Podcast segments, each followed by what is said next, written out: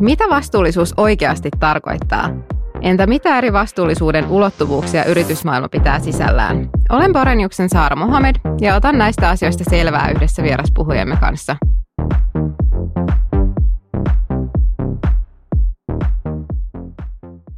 Tänään syvennytään ison pörssiyrityksen vastuullisuuteen ja suunnataan katseita myös tulevaisuuteen. Minun nimi on Saara Mohamed ja olen työssäni erikoistunut muun muassa rahoitukseen, energia-asioihin ja vastuullisuuteen. Kanssani studiossa tänään on Finnaarin vastuullisuusjohtaja Eveliina Huure. Eveliina, lämpimästi tervetuloa. Kiitos. Kiitos kutsusta. On mukava olla täällä tänään. Hei, ennen kuin mennään päivän aiheeseen, mä haluaisin lyhyesti kuulla sinusta. Mm, miten olet päätynyt nykyiseen tehtävääsi? No en kovinkaan perinteistä reittiä. Että alun perin mä oon opiskellut sairaanhoitajaksi ja työskennellytkin siinä sitten muutaman vuoden. Ja sen jälkeen mä jatkoin sitten opintoja Helsingin yliopistossa, missä mä oon opiskellut kaupunkitutkimusta. Ja siinä tosiaan sitten osa opinnoista oli tuolla Viikissä. Sen jälkeen sitten työura onkin keskittynyt pääosin sosiaaliseen vastuuseen 20 vuoden ajan terveydenhuollossa ja sitten toki laajemmin taloudelliseen vastuuseen liiketoimintajohtajan työtehtävissä. Ja kun Finnairin edellinen vastuullisjohtaja siirtyi uusiin tehtäviin, niin sitten minä siirryin neljän Finnair-vuoden jälkeen tähän tehtävään. Sullahan onkin sitten jo todella monipuolinen työura takana ja se varmaan myös tukee aika paljon tätä Finnairin vastuullisuusjohtajan pestiä. Tota, kertoisitko ihan omin sanoin, äh, mitä vastuullisuus sun mielestä tarkoittaa? No joo, jos nyt otetaan ensin vähän semmoista virallisempaa määritelmää, niin kyllähän se on niin, että vastuullinen yritystoiminta huomioi yrityksen suorat ja epäsuorat vaikutukset tähän meidän ympäröivään yhteiskuntaan ja sitten meidän muihin sidosryhmiin. Ja kun vastuullisuudesta puhutaan, niin kyllä se yleisesti jaetaan kolmen osan. Puhutaan ympäristövastuusta, sosiaalisesta vastuusta ja taloudellisesta vastuusta. Mutta tota, mulla on muutama suosikkimääritelmä, että jos käytte katsomassa kauppakamarin sivuja, niin siellä on hyvä otsikko, jonka mukaan vastuullisuus on vaatimus ja vastuullisuus on tulevaisuus. Ja siinä se on mun mielestä kauhean hyvin kiteytetty erityisesti sekä yksilön, mutta myöskin yritysten näkökulmasta. Ja sitten toinen, mitä mä oon monta kertaa nuorison kanssa keskusteluissa käyttänyt, niin on Tampereen yliopiston sivulla on semmoinen artikkeli, jonka otsikko on, että – Vastuullisuus ei ole vain lähiruokaa ja aurinkopaneeleita, myös verot pitää maksaa. Että siinä kiteytyy aika hyvin se, että tämä on kuitenkin semmoinen pyhä kolminaisuus, missä se taloudellinen vastuu, sosiaalinen vastuu ja ympäristövastuu kulkee käsi kädessä. Kyllä, helposti se taloudellinen vastuu välillä ehkä vähän unohtuu sieltä keskustelusta esimerkiksi ympäristöasioiden kustannuksella. Että tietysti niihin halutaan paljon panostaa, mutta jos se peruskivi, eli se taloudellinen puoli ei ole kunnossa, niin niitä investointeja on myös vaikea tehdä sit siihen muihin vastuullisuuskomponentteihin, niin tota, se on myös hyvä pitää mielessä.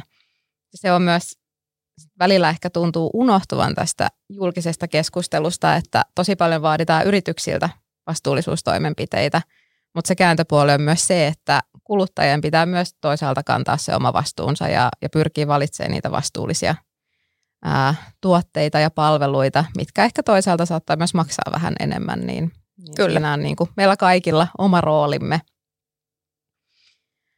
Tota, olisi kiinnostavaa myös tietää, että mikä sua on innostanut syventymään vastuullisuuteen? No ehkä se on, se sosiaalinen vastuu on ollut mun koko työuran läpileikkaava teema. Samoin kuin sitten just tämä taloudellinen vastuu liiketoimintajohtajan näkökulmasta – ja tämä ympäristöpuoli, totta kai se on ollut arkielämässä, mutta opinnoissahan se tuli tutuksi ja nyt se on, kun ensimmäistä kertaa tuli mahdollisuus yhdistää nämä kaikki näkökulmat, niin kyllä se tuntui sellaiselta kokonaisuudelta, mikä on mulle mielekäs, mutta myöskin merkityksellinen. Joo, ja sehän, sehän antaa tosi paljon lisämotivaatiota siihen omaan työhön, jos kokee, jos kokee saavansa siitä myös sitä henkilökohtaista merkityksellisyyttä, niin – on varmasti tosi hieno asia, että pääsee tekemään sellaista duunia. Tästä päästäänkin sitten seuraavaan teemaan, eli sinun työelämän alkuvaiheisiin ja vastuullisuuteen. Ää, muistelisitko hetkeä, jolloin törmäsit vastuullisuuteen töiden kautta ensimmäisen kerran? Se on ollut kyllä varmaan mun ensimmäinen työpaikka, mikä oli tuolla Asikkalassa vähän äiniöllä mansikkatila ja mulla on ollut ikää 12 vuotta siinä kesänä. Että se viljeleminen ja vastuullisuus sekä sitten myös ihan lähiruoan merkitys, niin se oli kyllä maalla asuvalle ihan itsestäänselvyys. Ehkä tänä päivänä mä ajattelen, että se on ollut suuri etuoikeus ja toki silloin luonnollisestikaan teini-ikää lähestyvänä, niin sitä ei ehkä osannut ihan arvostaa saman tavoin kuin tänä päivänä, mutta kyllä se on lähtenyt sieltä ihan ensimmäisestä työpaikasta liikkeelle. Ja ihan mahtavaa, että sulla oli antaa tähän näin konkreettinen vastaus. Tämä ei kuitenkaan ollut mikään helppo kysymys. Mutta niinhän se on, että ne arvot, jotka me lapsena tai nuorena opitaan, niin ne myös jää tonne, hmm. tonne alitajuntaan ja pysyy meidän mukana sitten koko elämän. Missä vaiheessa vastuullisuudesta sitten tuli osa sun työtä ja miten tämä tapahtui? No varsinaisesti se on varmaan sitten, no okei se alkoi sieltä mansikkamalta. Työtähän sekin oli ja tärkeää sellaista, mutta kyllä sitten se sosiaalinen vastuu alkoi näkemään, näkymään niissä sairaanhoitajan opinnoissa ja siinä konkreettisessa työssä, mitä sairaalassa tehtiin. Eli sosiaalinen vastuu lähti liikenteeseen silloin. Ja sittenhän mä jatkoin kun yrityspuolella siellä sosiaali- ja terveydenhuollossa, niin kyllä siellä sitten jo tätä kolminaisuutta ympäristöä ja taloudellista vastuuta ja sosiaalista vastuuta, niin kyllä se oli läsnä ihan jokaisessa työpäivässä. Ei toki saman näköisenä kuin tänään, mutta kyllä se sieltä löytyy ihan alusta saakka. Niin se on ehkä vähän muuttanut muotoaan tässä vuosien varrella. Ja nythän viime vuosina vastuullisuusasiat on ollut ihan eri tavalla pinnalla yrityselämässä. Et osaatko itse kertoa, että missä vaiheessa vastuullisuusasiat on sinun mielestä noussut näin suuren keskusteluun ja milloin yritykset on alkanut tiedostaa enemmän, että näihin asioihin täytyy panostaa? No joo, mä viittasin itse asiassa tuossa terminologiassa siihen Tampereen yliopiston sivuilla olevaan artikkeliin, niin siinähän kerrotaan myöskin erästä yliopiston nykyisestä lehtorista, joka on opiskellut siellä 80-luvun puolivälissä. Ja hän itse kertoo, että hän on käynyt ympäristön, ympäristön suojelun luennoilla salaa, jotta hän ei olisi leimautunut radikaaliksi. Ja tota, siinä samassa artikkelissa sitten on pohdintaa siitä, että ehkä se ympäristön suojelu sitten todennäköisesti on pääs, alkanut päästä tästä aatteellisesti latautuneesta leimasta siinä vaiheessa sitten, kun Suomen on tullut jätelainsäädännön uudistaminen, eli vuonna 1994, ja jolloin jätteiden lajittelu sitten tuli pakolliseksi. Ja siinä vaiheessa yritykset alkoi sitten tehdä niin kuin jätehuoltoveden käyttöä energiasuunnitelmia, että ehkä tässä niin kuin ympäristöpuolella tässä vaiheessa käännettä on tullut – ja kyllähän sitten 2000-luvulle tultaessa keskusteluun on noussut kierrätyksen kaltaisten niin toimenpiteiden lisäksi yritysten yhteiskuntavastuu. Ja totta kai tänä päivänä voidaan sanoa, että vastuullisuus on ollut voimistuva trendi viime vuosina ja sitä se on jatkossakin. Henkilökohtaisesti uskallan kyllä silti väittää, että meillä yrityksillä on paljon tehtävää vastuullisuuden saralla edelleenkin. Ja ehkä meillä kirittäjänä on meidän fiksut asiakkaat. Että on paljon tutkimuksia, joiden mukaan asiakkaiden vaatimukset on itse asiassa joillakin toimialoilla yritysten yrityksiä edellä, siitä tarjontaa edellä, joten kyllä asiakkaat toimii sitten regulaation ohella tosi hyvänä kirittäjänä tässä vastuullisuusaiheessa. Se on kyllä totta, että mitä pidemmälle näissä vastuullisuustoimenpiteissä päästään, niin sitä enemmän kuluttajat kyllä myös alkaa vaatimaan, että ja sehän on vain hyvä asia se varmistaa sen, että näitä asioita ei unohdeta missään vaiheessa, vaan niitä pyritään aktiivisesti edistämään. Ää, mielenkiintoinen tarina toi Tampereen yliopiston ää, lehtori, joka on käynyt salaa luennoilla, kertoo siitä, että tämä mindset on muuttunut aika paljon tässä vuosikymmenien varrella. Tota, jos sitten yritys haluaa lähteä edistämään vastuullisuusasioita – niin mistä asioista yrityksen kannattaa lähteä liikkeelle? Mitä tähän vaaditaan? No olisi helppo sanoa, että vastuullisuuden kuuluu olla yrityksen strategian keskiössä. Ja mäkin olen käyttänyt joskus termiä, että vastuullisuuden pitää olla yrityksen DNAssa, kunnes luin sitten artikkelin, missä sanottiin, että nämä on juuri niitä lauseita, millä ei tarkoiteta mitään. Mutta tota, niillä varmasti yritetään sanoa sitä, että vastuullisuustyössä tärkeä on yritykselle aidosti sen olennaisen tekemisen tunnistaminen, että mikä on kunkin yrityksen toiminnan kannalta siinä vastuullisuudessa ja kestävyydessä keskeisintä, mihin voidaan vaikuttaa ja mihin pitää sitten löytää niitä uusia vaikuttamisen keinoja ja miten. Sitten ehkä sanoisin, että on tärkeää hyväksyä, että vastuullisuustyö ei tule valmiiksi missään vaiheessa ja tosi harva yritys pystyy tekemään sitä täysin yksin, että kyllä se vaatii kumppaneita sisäisesti ja ulkoisesti ja sidosryhmät siihen mukaan, niin hyvä tulee. Kyllä, oot aivan asian ytimessä mun mielestä. se, että ne oikeat vastuullisuusteemat sieltä pystytään löytämään, niin sehän vaatii aika tarkkaa selvittämistä, että mitkä ne juuri sen kyseisen yrityksen vastuullisuusteemat voi olla, ja sehän vaatii sit sen asian selvittämistä niin työntekijöiltä kuin asiakkailta ja muilta sidosryhmiltä, että se on tosi tärkeää pystyä siinä heti alkuvaiheessa tunnistamaan ne, ne olennaiset asiat. Ja niin kuin sanoit, niin vastuullisuustyö ei tule valmiiksi missään vaiheessa. Ja se onkin tärkeää, että pystytään viestiä sit myös selkeästi siinä matkan varrella, että mitä toimenpiteitä ollaan tehty, mitä ollaan tekemässä ja mitkä ne tulevaisuuden tavoitteet on, jotta pystytään pitämään sit myös ne kuluttajat siellä ajan tasalla siitä yrityksen omasta vastuullisuuspolusta. Tästä päästäänkin aika luontevasti siirtymään sitten Finnairin vastuullisuuteen. Minua ainakin kiinnostaa paljon ja veikkaan, että meidän kuulijoitakin kiinnostaa, että mitä työ Finnairin vastuullisuusjohtajana pitää sisällään? No, tämä on kyllä tosi monipuolinen ja oikeastaan ihan mahtava työ. Ja jos tähän pitäisi vastata yhdellä lauseella, niin kyllä mä sanoisin, että isossa kuvassa se on meidän vastuullisuusstrategian toteuttamista ja sitten kehittämistä yhtiön tavoitteiden mukaisesti. Mutta kyllä käytännössä mun jokainen työpäivä on hyvin erilainen. Sisältää paljon sisäistä ja ulkoista viestintää eri tavoin. Sitten myöskin jatkuvaa uudistumista. Me tehdään paljon asioita, mitä me ei ole tehty koskaan aikaisemmin. Ja sitten se on erityisesti sitä yhdessä tekemistä. Et itse meidän vastuullisuustiimi on pieni, koska sen kaiken työn pitää oikeasti tapahtua siellä liiketoimintayksiköissä. Että ajatuksena on, että jokainen meidän työntekijä mieltäisi ja tietäisi, että mitä vastuullisuus on sekä hänen työssään omassa yksikössä että koko Finnairin näkökulmasta. No tämä ei, ei kuulosta miltään kauhean helpolta hommalta. Kuitenkin kun miettii, niin Finnair on valtava laaja organisaatio, siellä on paljon monenlaisia työntekijöitä se on varmaan, varmasti vaatii paljon vaivan näköä, että saadaan jalkautettua se vastuullisuusstrategia sinne jokaisen työntekijän joukkoon. Ja tota, tämä johtaakin seuraavaan kysymykseen, että mitä vastuullisuus sitten merkitsee lentoyhtiölle? No joo, siis äm, aika usein kun tätä keskustelua käydään, niin lentoyhtiössä keskitytään helposti siihen ympäristövastuuseen. Ja se on totta, se on meille erittäin tärkeä asia. Mutta myös sosiaalinen ja taloudellinen vastuu on sekä ilmailualalle että lentoyhtiölle tärkeää, erityisesti nyt.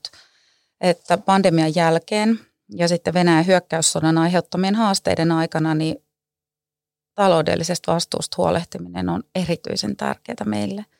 Et meille Finnairissa tarkoittaa kannattavuuden palauttamista, jotta me voidaan jatkaa toimintaa lentoyhtiönä ja sitten taas tarjota tulevaisuudessakin työpaikkoja finnairilaisille. Ehkä mä tuohon vielä sanoisin, että kun sä mainitsit, että tämä ei kuulosta helpolta, niin tota, mulla oli aikaisemmin Finnairilla vastuulla meidän matkustamohenkilökunta ennen tätä työtä. Ja kun pandemia alkoi ja me lomautettiin tuhansia ihmisiä, ja siinä oli paljon perheitä. Et meillä oli töissä äiti ja isä.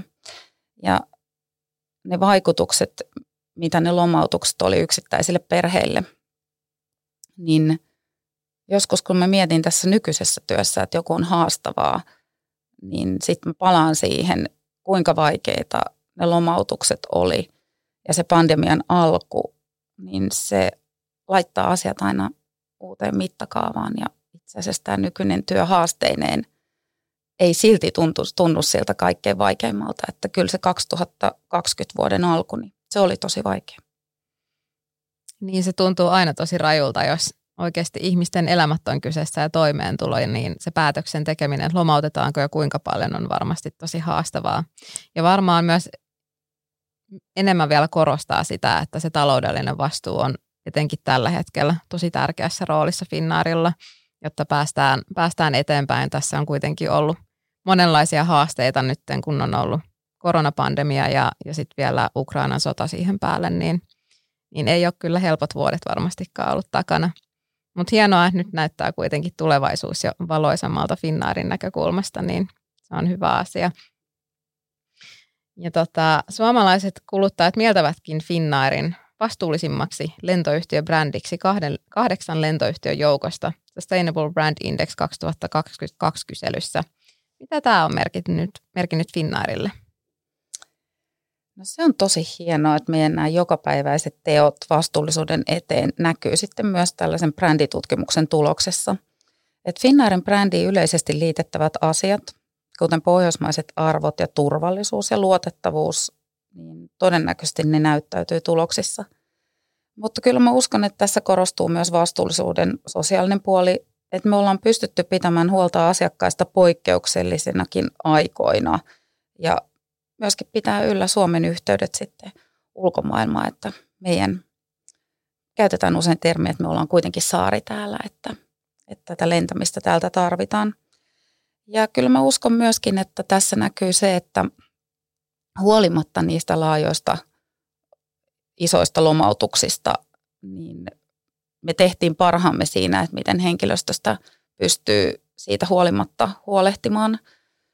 Että tota, toivon, että tässä näkyy näissä tutkimuksissa asiakkaiden lisäksi myöskin se henkilöstöstä huolehtiminen. Joo, se on varmasti ollut siinä yksi olennainen osa ja tietysti tämä on vaatinut muitakin panostuksia teiltä. Voisitko vähän kertoa, että mitkä seikat on johtanut siihen, että teillä on myönnetty tällainen tunnustus? Todennäköisesti nämä ihan konkreettiset teot, että mehän ollaan tehty näitä vastuullisuustavoitteiden eteen isompia ja pienempiä tekoja. Ää, tärkeää oli vuosi sitten, kun me pystyttiin lähtemään tukemaan Ukrainasta lähteviä. Ää, 95 prosenttia annettiin lentolipusta alennusta. Ja tota, se, sen tekeminen niin tuntui tosi tärkeältä ja myös hyvältä. Ja se onnistui hyvin, että se tieto tavoitti Ukrainasta lähtevät ja saatiin apua sinne vietyä. Ja me saavutettiin etuajassa meidän oma tavoite, mikä oli puolittaa kertakäyttömuovin määrä lennoilla. Sitten me ollaan asetettu viime vuonna ja sitouduttu asettamaan tieteeseen perustava tavoite hiilidioksidipäästöjen vähentämisessä. Tästä käyttää lyhennettä SBTI, eli Science Based Target Initiative – missä tähdetään sitten että siihen, että sitoudutaan siihen Pariisin ilmastosopimuksen tavoitteisiin. Ja sitten me ollaan tuotu asiakkaille mahdollisuus hyvittää lentämisen päästöjä. Yhdistetään sertifioituja päästövähennysprojekteja ja sitten uusiutuvia lentopolttoaineita. Asiakas voi valita siitä, että, että millä osuudella sitten näitä tekee. Kovasti on jatkettu työtä koneiden painon vähentämiseksi ja polttoainetehokkaiden lentomenetelmien kehittämiseksi. Ja sitten myöskin Turun ja Tampereen keskipäivän lennot on muutettu linja-autokuljetukseksi. Että se pienentää näiden reittien hiilijalanjälkeä merkittävästi. Että joku kysyy, että, että oikeastiko lentoyhtiö lähtee tällaista suunnittelemaan. Kyllä, tätä kutsutaan multimodaliteetiksi. Tämä on myöskin tärkeä osa meidän tätä päivää ja varmasti enemmän tulevaisuutta. Tämähän oli tosi mielenkiintoinen tämä viimeinen, koska voisi ajatella, että se ei ole teidän liiketoiminnan kannalta niin kannattava ratkaisu, että korvataan näitä, mutta se myös osoittaa vahvasti, että Finnair on sitoutunut näihin vastuullisuustavoitteisiin. Ja toisaalta tässähän oli myös tosi laaja keinovalikoima, mitä te olette ottanut jo käyttöön. Ja sehän on tärkeää, että se on laaja, koska millään yksittäisellä toimenpiteellä niin hiilijalanjälkeä ei kuitenkaan saada laskettua niin paljon verrattuna siihen, että otetaan sitten tämmöinen iso paletti käyttöön. Tota, kertoisitko seuraavaksi muutamasta käännekohdasta Finnaarin historiassa, mitkä on ohjannut vastuullisempaan tekemiseen? No kyllä varmaan semmoinen, ja kuulijoillekin tällä hetkellä aika tuttu, on se Finnairin perinteinen Aasian strategia, joka toimi vankkana pohjana meidän vastuullisuusstrategialle. Eli me oltiin lyhyin reitti Euroopan ja Aasian välillä. Me oltiin nopea, mutta myös hyvin polttoainetehokas. Eli globaalisti päästöjen kannalta oltiin ihan parhaimpia vaihtoehtoja. Ja osana tätä strategiaa investoitiin sitten myöskin moderniin lentokonelaivastoon. Ja nämä kutsutaan niitä isoja koneita, laajarunkokoneita A350. Ja ne on jopa 25 prosenttia polttoainetehokkaampia kuin aiemman sukupolven koneet, että kyllä tämä on ollut semmoinen käännekohta ja ää, erityisesti kun juttelee meidän henkilöstön kanssa, niin siellä on ihan niin kuin, ää, konkreettisia muistoja ja tarinoita siitä, kun ihmiset on ollut vastaanottamassa ensimmäistä tätä laajarunko A350 ja sen tuloa on odotettu kovasti Finnaarin haastavien vuosien jälkeen, kun ensimmäinen tällä lippulaivakone saapui sitten Helsinkiin, niin siellä on ollut isot vastaanottokomiteat ja tämä on ollut tosi tärkeää kaikille. Et nythän tietenkin Aasian strategiaa on jouduttu Venäjän hyökkäyssodan jälkeen. Se, se on uudistettu koko Finnairin strategia ja toistaiseksi toimitaan nyt näin, että Venäjän ilmatila on kiinni. Ja silti Finnair tähtää kunnianhimoisesti siihen, että ensi vuonna ollaan taas kannattavia. Joo, tämähän on tota, hyvin haastava tilanne nyt ollut tämä viime vuosi, niin tota, täytyy uudistua ja sopeutua siihen ja, ja tota, uusia toimenpiteitä täytyy sitten miettiä ja uudet reititykset on varmasti ollut teillä kovassa mietinnässä nyt viime kuukausina ja vuoden aikana. Tota, tähän Finnaarin historiaan viitaten haluaisin vielä nostaa sellaisen, sellaisen asian, että Finnaarillahan on myös jossain vaiheessa otettu yhtiöjärjestykseen sellainen määräys, että kannattavan liiketoiminnan ohella pyritään edistämään myös myönteisiä vaikutuksia ympäristöön tai heikentämään negatiivisia vaikutuksia ympäristöön. Niin tämä, on, tämä on myös mun mielestä tosi mielenkiintoinen seikka, eikä kovin monenkaan yhtiön yhtiöjärjestyksessä varmastikaan vastaavaa määräystä ole. Joo, se on varmasti osoitus siitä, että kun vastuullisuusstrategia lähdettiin uudistamaan 2019, niin haluttiin myös, että se läpileikkaa sieltä yhtiöjärjestyksestä saakka niin kuin meidän toimintamallit ja siirtyy sitten käytännön toimiksi, että tuosta on saatu tosi paljon positiivista palautetta kyllä. Joo, se on kyllä ollut ainakin omasta mielestä tosi mielenkiintoinen ja, ja hyvä uudistus ja muutkin yritykset voi varmasti ottaa tästä mallia. Tota, kertoisitko seuraavaksi, että mitä vastuullisuustekoja Finnair tekee henkilöstön puolesta? Joo, Finnairhan täyttää tänä vuonna sata vuotta. Ja tämän merkkivuoden kunniaksi nyt on kerätty henkilöstöltä ää, aloitteita ja niistä on valittu sata vastuullisuustekoa. Ja niitä on alettu tänä vuonna toteuttamaan, toteuttaa. Ää, varmaan saadaan tässä huhtikuussa ää, nettisivulle myöskin asiakkaalle nähtäväksi, mitä ne meidän vastuullisuusteot on. Että niitä kannattaa käydä sieltä kurkkaamassa. Mutta ne on isoja asioita ja pienempiä asioita. Ne lähtee liikenteeseen toimiston kertakäyttökuppien vähentämisestä sitten aina uusiutuvan lentopolttoaineen ostoon. Ja henkilöstön työmatkalennot Finnair kompensoi sitten vuosittain. Ja tota, ehkä just tässä se, että tämä vastuullisuus on myöskin sitä sosiaalista vastuuta, koska meillä on ollut niin vaikeat vuodet takana. Me kutsutaan sitä sisäisesti, että meitä kohtasi double trouble. Ensin oli tämä pandemia ja sen jälkeen sitten Venäjän hyökkäyssota. Ja koska me ollaan sekä irtisanottu että lomautettu henkilöstöä, niin erityisen tärkeää, kun lähdetään kohti näitä parempia aikoja ja sitä kannattavaa liiketoimintaa, niin on myöskin huolehtia siitä, että meidän henkilöstö voi hyvin.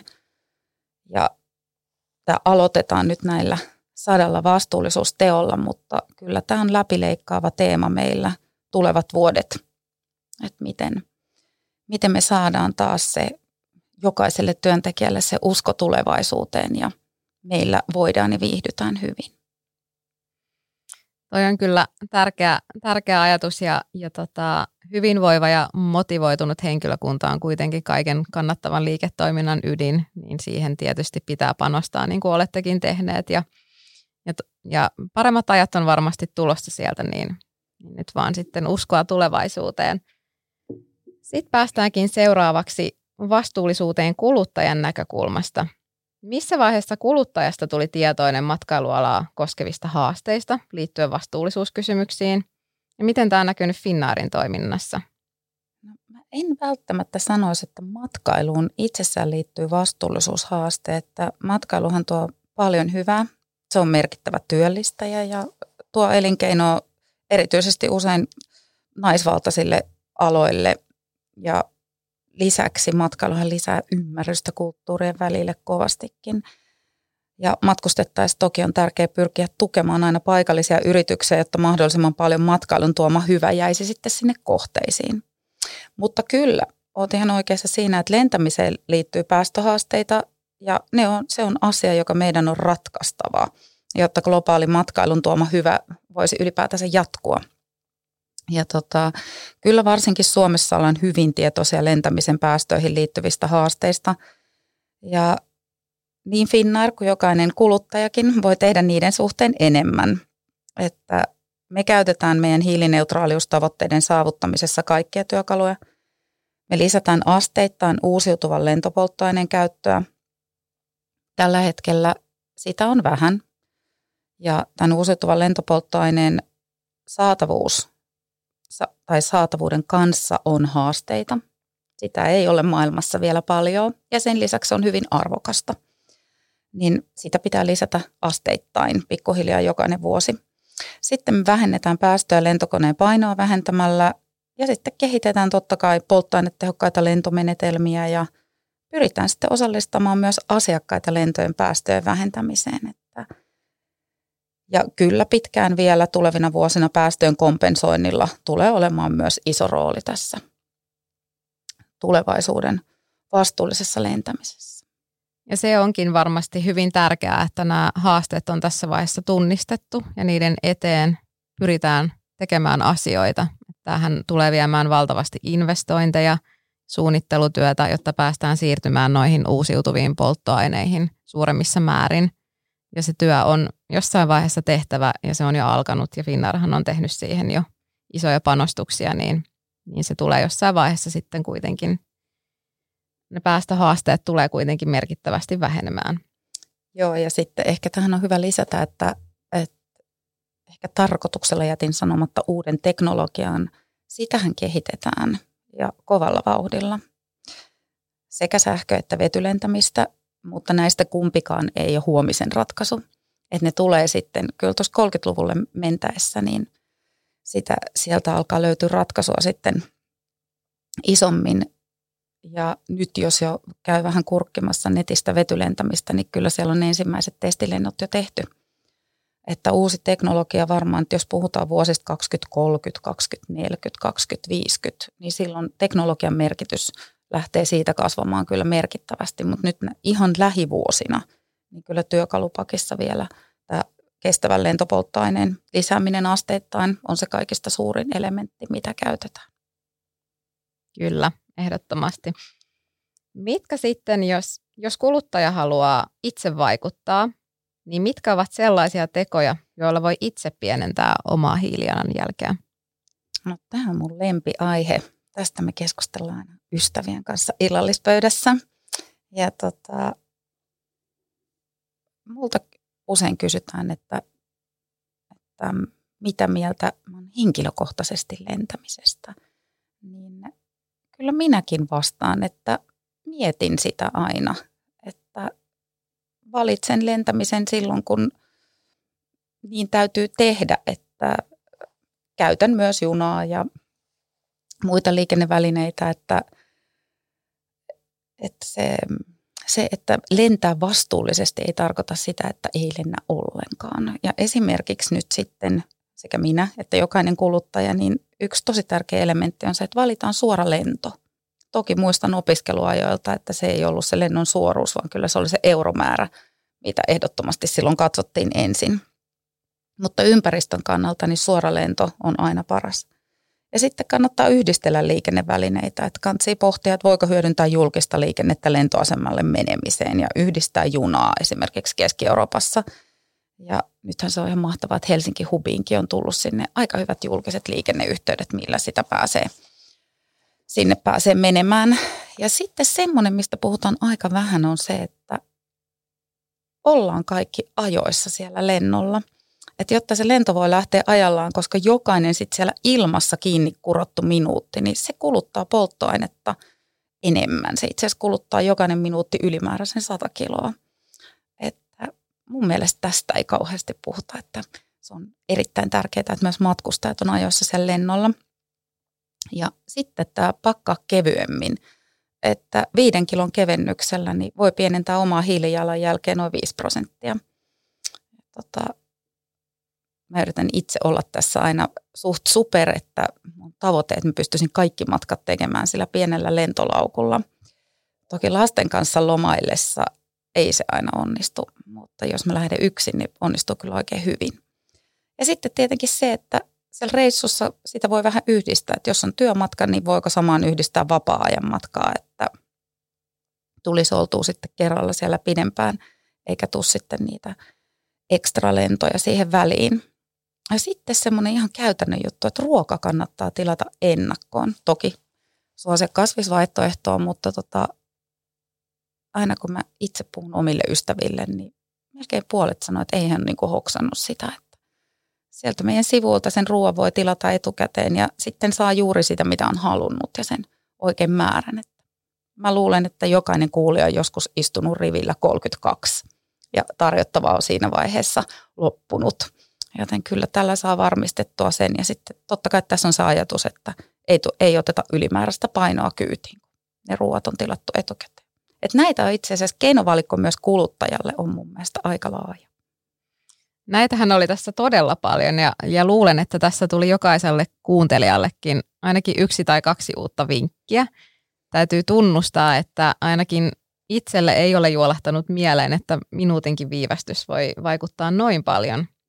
Ja tunnustan myös, että pakkaustavoissa voi allekirjoittaneella olla vähän kehitettävää vielä. Täytyy ensi kerralla muistaa, kun lähtee reissuun, että mahdollisimman vähän kiloja mukaan.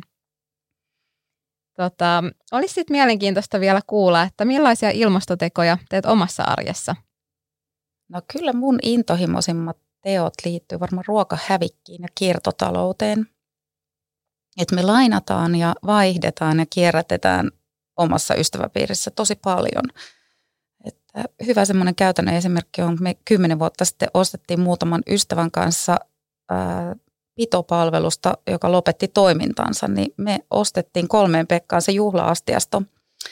Ja tota, aina kun jollain on juhlat, niin me kerätään kaikki varastot yhteen. Ja meillähän on ihan huikea pitopalvelusetti valmiina. Sitä on lainattu niin paljon, että mä en enää, ehkä mä sanoisin 30 juhlaa, 35 juhlaa.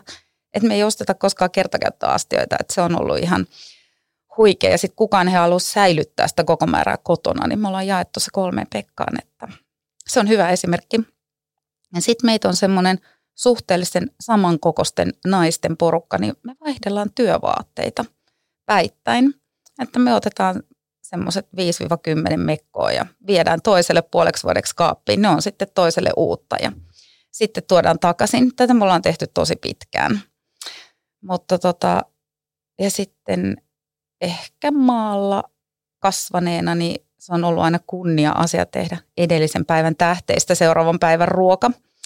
Että yhdenkin mustan porkkana heittäminen biojätteeseen, niin se on musta ihan hirveetä, jos siihen joutuu, tai jos siihen niin kuin sellaisen tilanteeseen päätyy.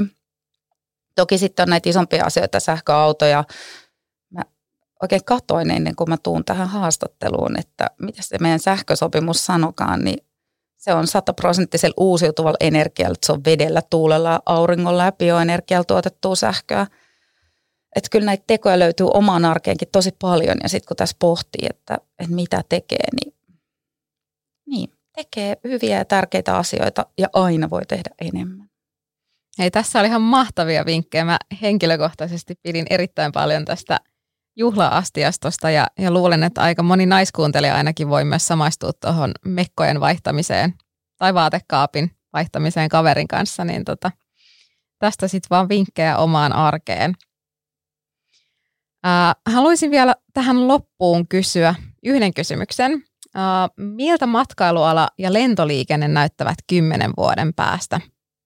No jos me keskitytään vähän päivän aiheeseen, eli niihin päästöhaasteisiin, miltä tämä näyttää siitä näkökulmasta, niin kyllä ne samat työkalut on isossa roolissa niin kuin nytkin. Mutta kyllä uusiutuvia lentopolttoaineita käytetään merkittävästi enemmän. Ja tosiaan EUsta tuleva regulaatio auttaa meitä tässä lempeästi pukkaa, eli pakottaa käyttämään niitä, mikä on oikein hyvä. Niitä kutsutaan mandaateiksi, että tulee tietty käyttövelvoite, että sitä kerta kaikkiaan on kyytiin otettava. Niin kyllä maailma näyttää siltä osin, että näitä mandaatteja tulee, se mandaattien määrä tulee kasvamaan merkittävästi, niin kymmenen vuoden päästä niin aletaan puhumaan jo todennäköisesti noin 10 prosentista. Sitten on näitä polttoainetehokkaampia lentomenetelmiä, eli nimenomaan sitä uutta teknologiaa – ja kyllä varmaan koneiden paino on keventynyt tosi paljon. Että nythän sitä energiasiirtymää vihreäseen vetyyn, että milloin se tapahtuu, niin kyllä varmaan 30-luvulla se näyttelee jo merkittävää osaa. Mutta sitten kyllä sekin on hyvä todeta ihan rehellisesti tässä, että kyllä nämä näkyy asiakkaille. Ja se näkyy kohonneena lentolippujen hintoina. Että multa monta kertaa kysynyt, että onko edullisten lentolippujen aika ohi, niin kyllä se siltä näyttää. Ja sen uskaltaa ihan ääneen sanoa, että esimerkiksi tämän uusiutuvan lentopolttoaineen merkittävästi korkeammat kustannukset, niin kyllä ne lopulta tulee näkymään sen lentolippujen hinnassa. Että samalla kun pitää luoda uskoa henkilöstön suuntaan, että ne paremmat päivät varmasti tulee ja samoin asiakkaiden suuntaan, niin sitten pitää olla rehellinen ja todeta, että paremmat päivät tulee varmasti, mutta niiden myötä tulee kohonneet lentolippu. Ja tämä palautuukin siihen, mitä keskusteltiin tuossa alkuvaiheessa, että myös kuluttajan rooli tulee korostumaan tulevaisuudessa näissä vastuullisuusasioissa ja, ja se on myös kuluttajien valinnoista kiinni, että kuinka paljon yritykset pystyy edistämään näitä vastuullisuusasioita. Tässä oli tämän päivän podcast ja tota, meillä on nyt kaikki aiheet käsiteltynä. Kiitos tosi paljon Eveliina osallistumis- osallistumisestasi tähän jaksoon. On ollut tosi mielenkiintoinen keskustelu ja oli tosi hienoa, että pääsit tulemaan mukaan. Kiitos kutsusta ja käykää nyt kuulijat sitten kurkkaamassa, kun me saadaan sinne ää, meidän nettisivuille niitä Finnairin sadan juhlavuoden sata sustistekoa, niin käykää katsomassa sieltä ja lämpimästi kaikille tervetuloa sinivalkoisille siiville. Tähän on hyvä lopettaa.